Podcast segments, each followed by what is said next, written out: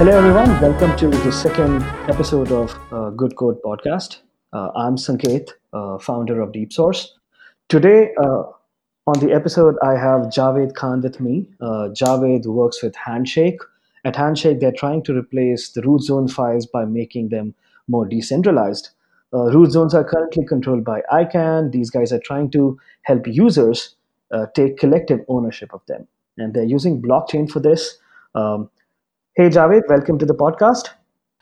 Hey Sanket, uh, nice to meet you, and uh, it's a pleasure to be available on the podcast today. Great. So, why don't we start with brief introduction about yourself? Uh, it would be great if you can tell me where you come from and how did you come into being a developer. Uh, what's your story? Sure. Uh, I'm a programmer from uh, Hyderabad. Um, I'm working for a company called Handshake. Um, uh, I've been in the software business for around 10 years now. Um, and I'm still learning, and I, I hope I'll always keep learning as as long as I've been uh, being co- co- as long as I keep coding. So yeah, that's that's the, yeah that's about me. And uh, and what about your background? Uh, uh, if you can tell me more about you know how did you start coding? Sure. Uh, so um, I think it's uh, it's kind of uh, uh, uh, uh, unexpected story, but uh, I've I've, I've I didn't study um, computer science in graduate school. Um, I was a pharma student. Um, so you could consider me a self-taught programmer. I've always loved programming ever since um, I like started interacting with computers. Um, uh, and I found found it like um, a challenging task and um, the ability to interact and get stuff uh, done uh, on a Mhm. global scale, and especially with open source. Uh, I found that really interesting.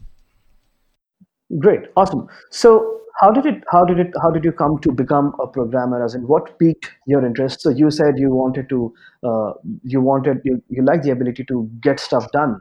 Uh, so when did you when did you start becoming a programmer then? As in, you said you were a pharma student. So when did you start writing the first code?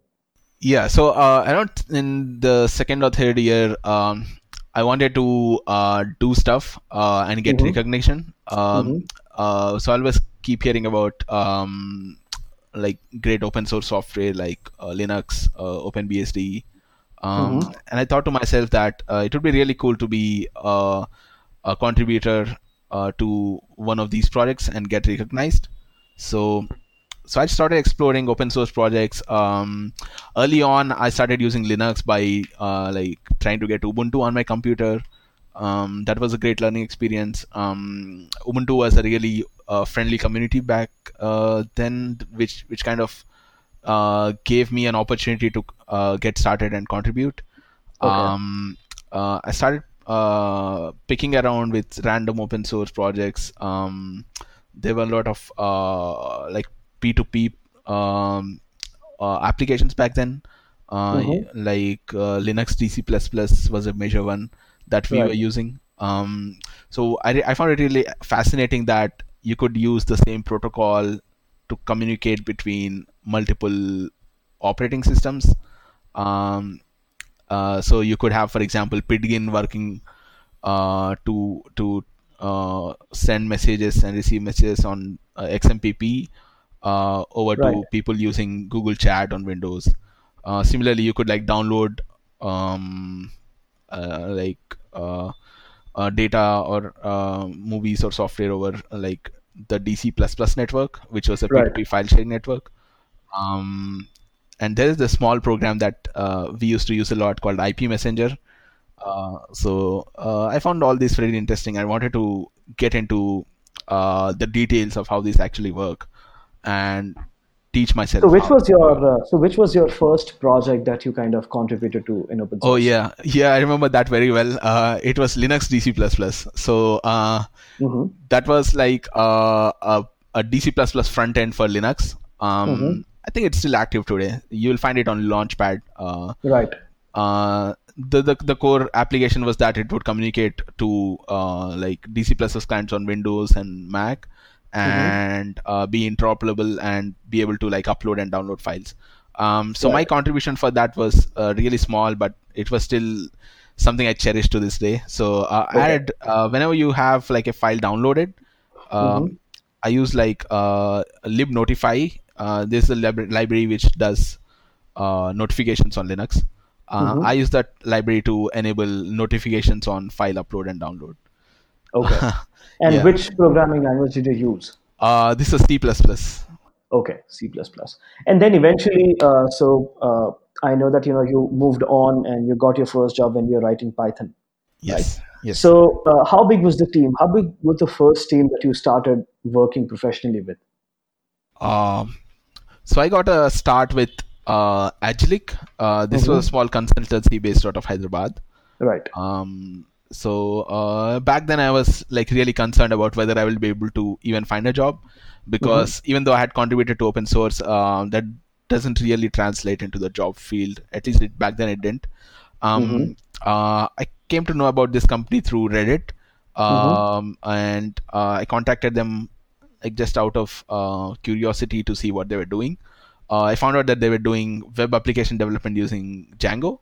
Uh, and I was really curious about Python back then because it was picking up a lot. Um, So I wanted to uh, uh, work with them and uh, uh, to to work on open source as well as uh, on on Python and uh, Django. So I got in touch with them and they were looking for people. So luckily I got my break there. And how big was the team when you joined? Oh, it was uh, it was like four people, of Okay, which so fairly small team. Oh yeah, it was really small, and uh, two of them were co-founders. So it was Right. just me and some other guy uh, who were the employees. Okay. Okay. So fairly small team and everyone writing code. So um, so let's talk about uh, let's talk about some of the workflows uh, right from there because uh, one of the things that I'm interested in is is trying to you know kind of contrast between software development workflows at very small teams like very early teams and and kind of you know uh, understand uh, understand the the the growth or you know the changes the metamorphosis of these workflows over time so uh, if you can recall what what were the in the first you know professional setup that you started working in what were the code review workflows or what were the tools uh, productivity developer productivity tools that you were using Sure. So um, so I think uh, I was lucky in a way because um, uh, I found a really uh, great team who were already using a lot of really nice, cool features and uh, tools. Uh, they really understand what uh, a good software is about. So uh, uh, even though a lot of products back then were in like even uh, Mercurial or uh, like uh, one of those Microsoft products, Right. um, uh, they were using Git uh, back in the day itself, and um, that uh, they were using a lot of uh, nice productivity tools like uh, like good code editors like Vim. Um, uh, they they had a fair understanding of how uh, a software process should look like. right Um, so uh, uh, uh, we we were using uh, uh, like Git, uh, GitHub. Uh, uh, I think uh, there was a project management app which I don't remember, but we were using that for like keeping task, keeping Right. track of tasks. Yeah. and how was the how was the code work code review workflow how, how did the code review workflow happen Yeah. Uh, so uh, I think that's one benefit in like really small teams is you have the person sitting next to you. So uh, if you have like if you the, the the iteration cycle for code review is like really small because uh, and that's great for like people who are just learning because they don't have to um, keep waiting on uh, like reviews or uh, queries for long. Um, They can get them interactively and get done with it. Um, Right.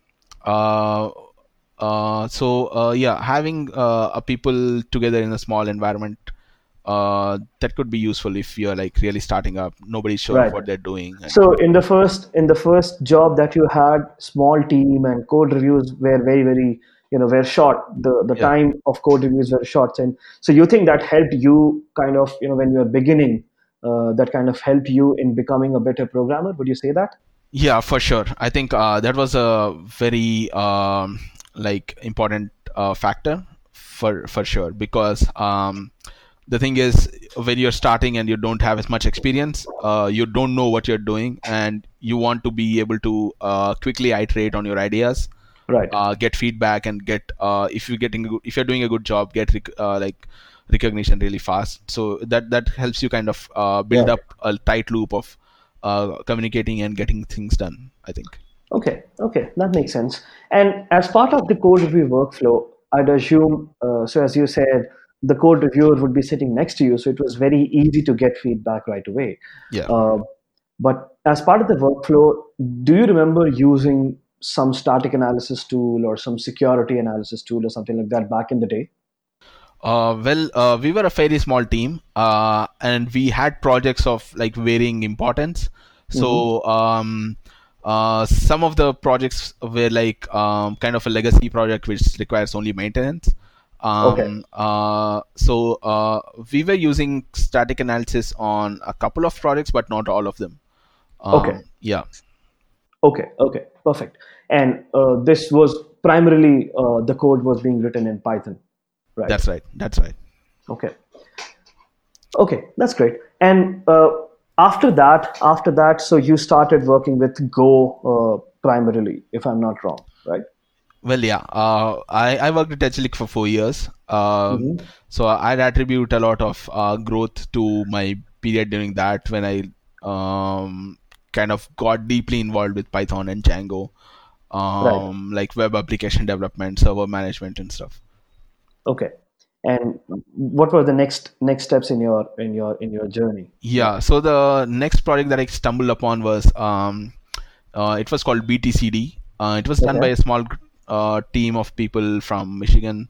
Um, they're called Company Zero. They're uh, they're working on a project called Decred now, which is a uh, like cryptocurrency focusing on governance. Um, but uh, they were doing BTCD as a project to understand Bitcoin better, and they were doing it in Go. So uh, these are the two points that I found really um, applicable to me as well because I was also trying to get into the technical details of Bitcoin and I was learning Go at the time.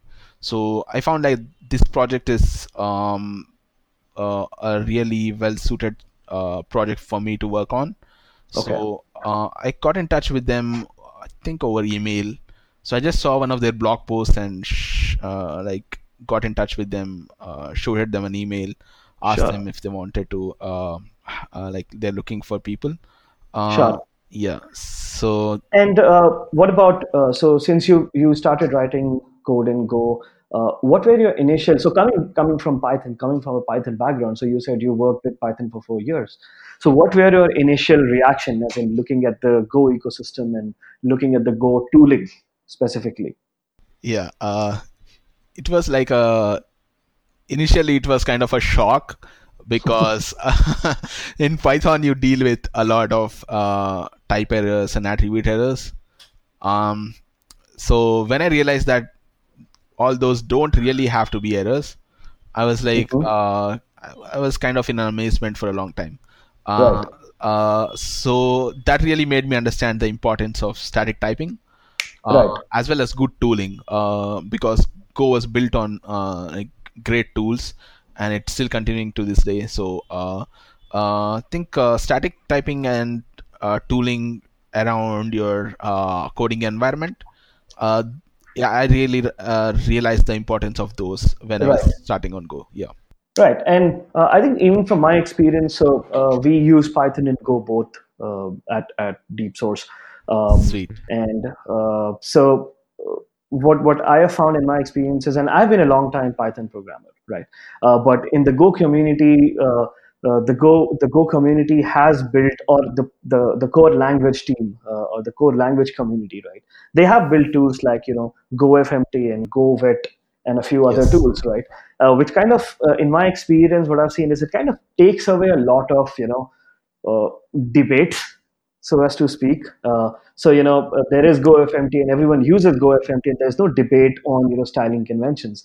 So uh, I think that was something that was missing in the Python community for a very long time.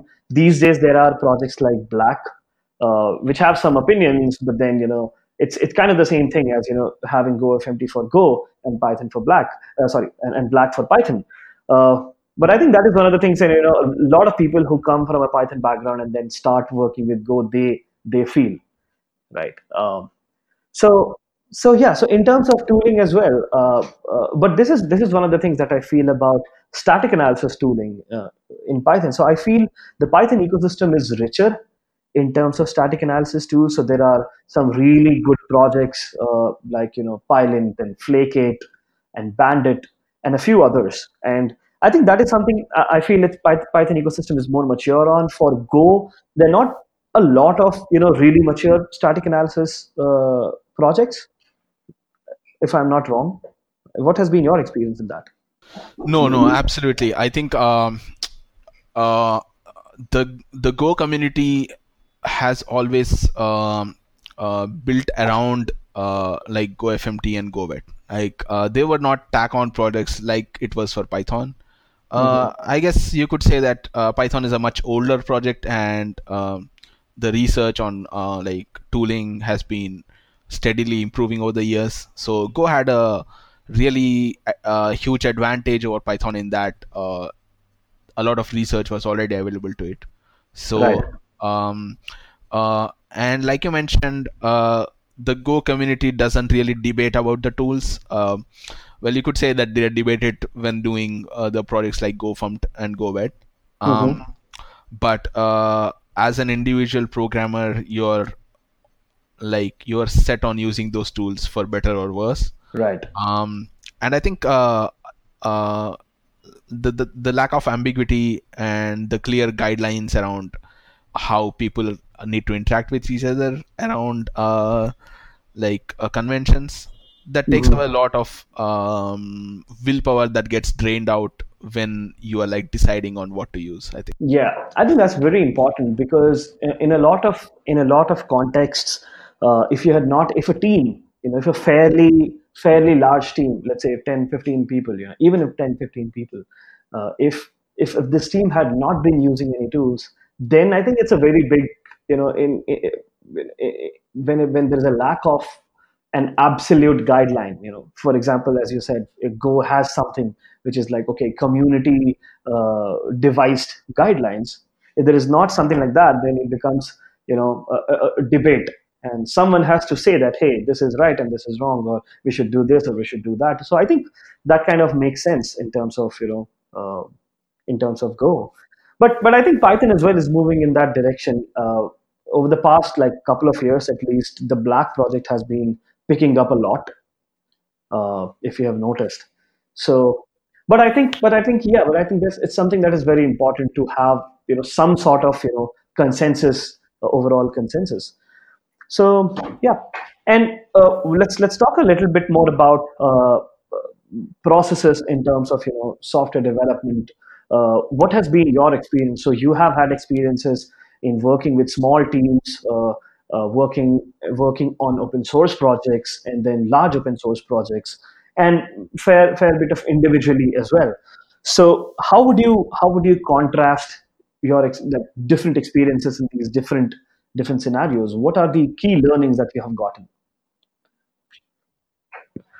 So uh, i think one of the most important learnings um, i've found is that software is a a, a people driven uh, process. Mm-hmm. um, no software is like built in isolation and used in isolation. Um, it's it's it's a collective responsibility of uh, you your team your users and your uh, maybe bosses so uh, you need to be uh, aware of all these things when you're like doing a project. So you can't just say, uh, "I'm going to use this weird, obscure programming language uh, just because it has XXX uh, and uh, these features, like even if they are available in some other language, you just decide to like stick to that. It doesn't make a lot of sense because you need to consider people who are going to work on that product later, uh, how it's going to affect your business, um, how difficult is it going to be to keep it uh, running, uh, mm-hmm. to maintain the code base, um, which is actually uh, like the exact opposite of the the mentality of uh, a junior developer is, which uh, they they want to like stand out and show off their obscurity so they'd be doing some uh, like I don't know, like compiler and Brainfuck or something, and that's like the exact opposite of what you want in your business as a process. Right. So so yeah i think i think that's very important. And you know a lot of uh, uh, and and i think it's it's more prevalent in some communities or some language communities as you know as compared to the others uh, you know the affinity towards affinity to go uh, to go towards shinier things. Um, so i think i see that i see that mostly you know like for example the javascript community right? Uh, i've talked to so many developers um, and you know when even when they're hiring while hiring you know, uh, i've seen a lot of developers you know kind of getting very stuck into newer technologies uh, rather than you know uh, you know willing having the willingness to work on even older technologies that make sense in terms of business. Um, uh, but i think yeah as you said software is not built in isolation. And i think uh, long, longevity longevity of code and the software has to be one of the has to be taken taken as one of the primary primary decision making parameters right. Um, yeah for sure. Uh, well it doesn't matter if you're like doing some experimental project to show off your peers impress them. Right. That's fine. But uh, if you're building some if you're going to build something that's going to last i think uh, you should probably uh, focus more on your options there. Right. Or you hope you hope it lasts. Yeah. We all hope we all hope so so. Yeah. No so uh, there's this very interesting concept uh, i picked it up from uh, one of my favorite authors, uh, uh, Nassim Nicholas Taleb, uh, he talks about the Lindy effect, and the core of that, the core of the concept is, you know, things that have been there for a long time will be, they'll be expected to be there, to be around for equally longer time in the future. Uh, which which you know which can be which can be used to explain a lot of things like say if some programming language has been around for 30 years you can expect it to be around for at least 30 years. So that programming language has actually stood the test of time because it has survived for 30 years. And since it has stood the test of time and survived 30 years, you can, ex- you know, uh, in, in a most general case, you can expect it to at least survive for the next 30 years. Uh, so, which is, I think, which is a very interesting thing that, you know, sometimes uh, when taking decisions on what framework or what programming language to use or what database to use or you know what caching system to use you know we kind of uh, not really uh, you know a lot of times we don't really think. We think that hey this new shiny thing let's just take let's just take this up and you know and let's not let's not take something which is like boring. Yeah. Uh, but but you know more time a lot of times that kind of turns out to be not a very wise decision um, because you know you, you, think about you think about very very large open source projects which have been there for a very long time, like the Linux kernel, for example, right? Uh, so you know, and and a lot of other projects, right? So I think I think that is something that you know that that is very important in engineering decision making, to be honest. Yeah. Oh well, I think I'll take your uh, uh, like example about Lindy effect even further Mm-hmm. Uh, I would say that if something lasts for a long time, um, you can't even kill it even if you if everybody wants it. Like the example with Python 2, like mm-hmm. Python 2 has been there for a long time, and everybody wanted to move to Python 3. But even now, you see a lot of debate about sticking with Python 2. Right, and it has been. I think it's taken forever uh, for people to kind of move to Python 3, and uh, as in, and now since the you know since the uh, the end of life is, is imminent, as in, you know, I think January uh, 1st, 2020 is the end of life for Python 2, right? And uh, which is like a very short time. And, you know, a lot of people, and now it's like official, uh, a lot of people are pushing towards like Guido, I think uh, he uh, wrote a post that, okay, this is it, this is the time. But I think a lot of people have still not moving over to Python 3. Even if the even if the most uh, so there's this website that tracks Python 3 readiness of the community, and the most popular 360 projects on uh, PyPI, uh, the Python package index, they have been ported to Python 3. So you know the the overall narrative is you know it is it is the you know there's no reason for you to not move to Python 3. Uh, but still, you know, as you said, a lot of people have you know are no, are, are in no position to move to Python 3 today. Uh, I think uh, one of the most fundamental rules of software is uh, if it's not broke, then don't fix it. Right. so uh, probably a lot of people who already have a lot of important projects in Python are thinking the same, and they don't really want to experiment or uh, even give something new a chance because it's it's it works. They they don't want to. Uh, right but but you know uh, while i while i completely you know understand that side of the argument but then from from the perspective of the language makers you know people who work on the language it's not fair for them or for, it's not fair for, for for the users to kind of expect uh, the language creators or the language maintainers to keep supporting an older version you know forever. Yeah, so I think um, one of the solutions to that is to have um, uh, to have like automated uh, like porting over of code right so that you can like uh, just run it through some maybe some interpreter or compiler and get it up to date, I guess. I think yeah, Python do uh, Python does have some of these uh, some of these tools. So and it's it, it has been there. They have been there for a very long time. So uh, uh, there is this tool called Python two to three. Uh, two to three, right? You basically run two to three over your Python 2 code base, and it will throw up a bunch of warnings, um, throw up a bunch of errors of where you need to fix those things, you know, to, to make it Python 3 compatible. Um, but but you know, I think I think the tooling is there. Uh, it's it's in place. There has been a long time since people have been asking, uh, you know, users to move to Python 3.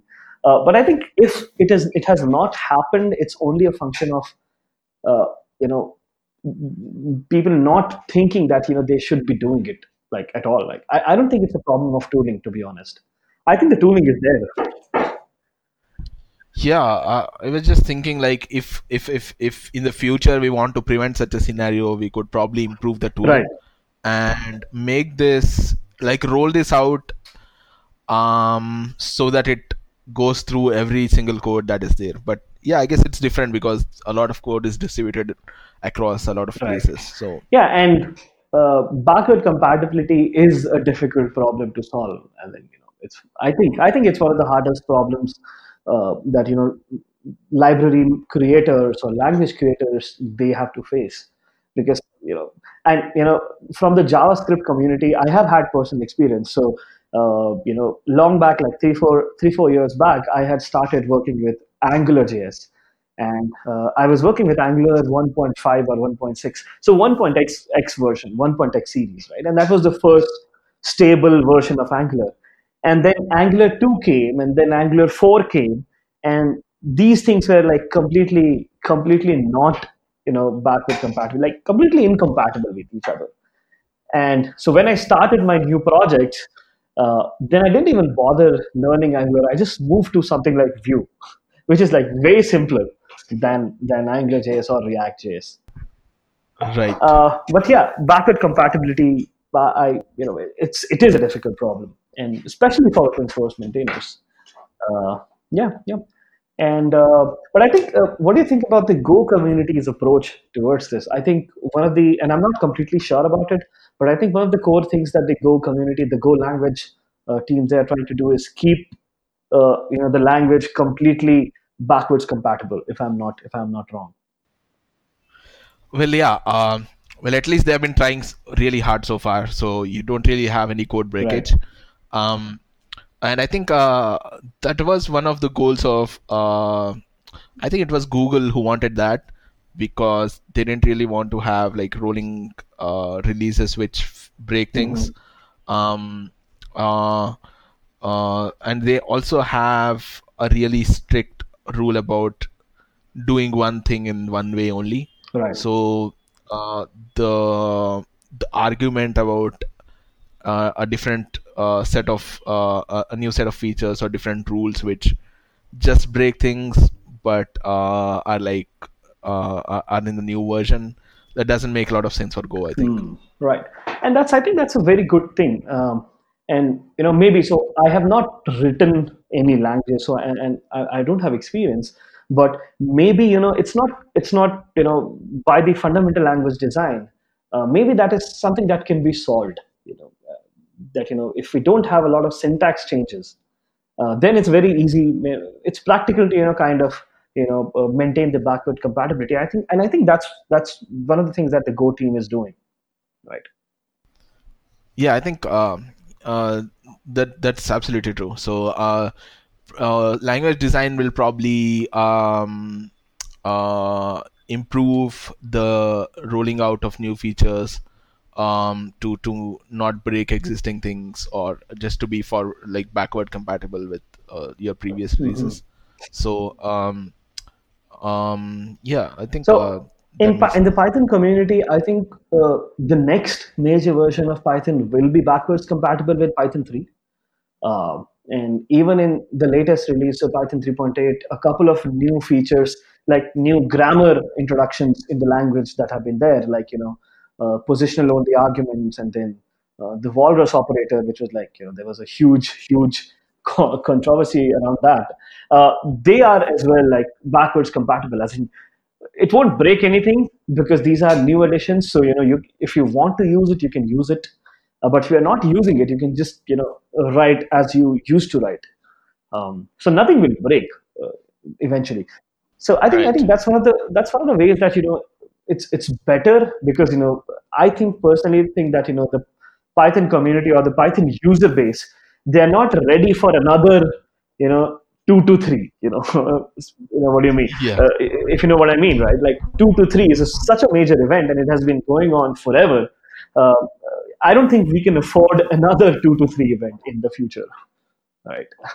So i think maintaining backward compatibility is the only you know the, the only practical way to be right? And yeah uh, great.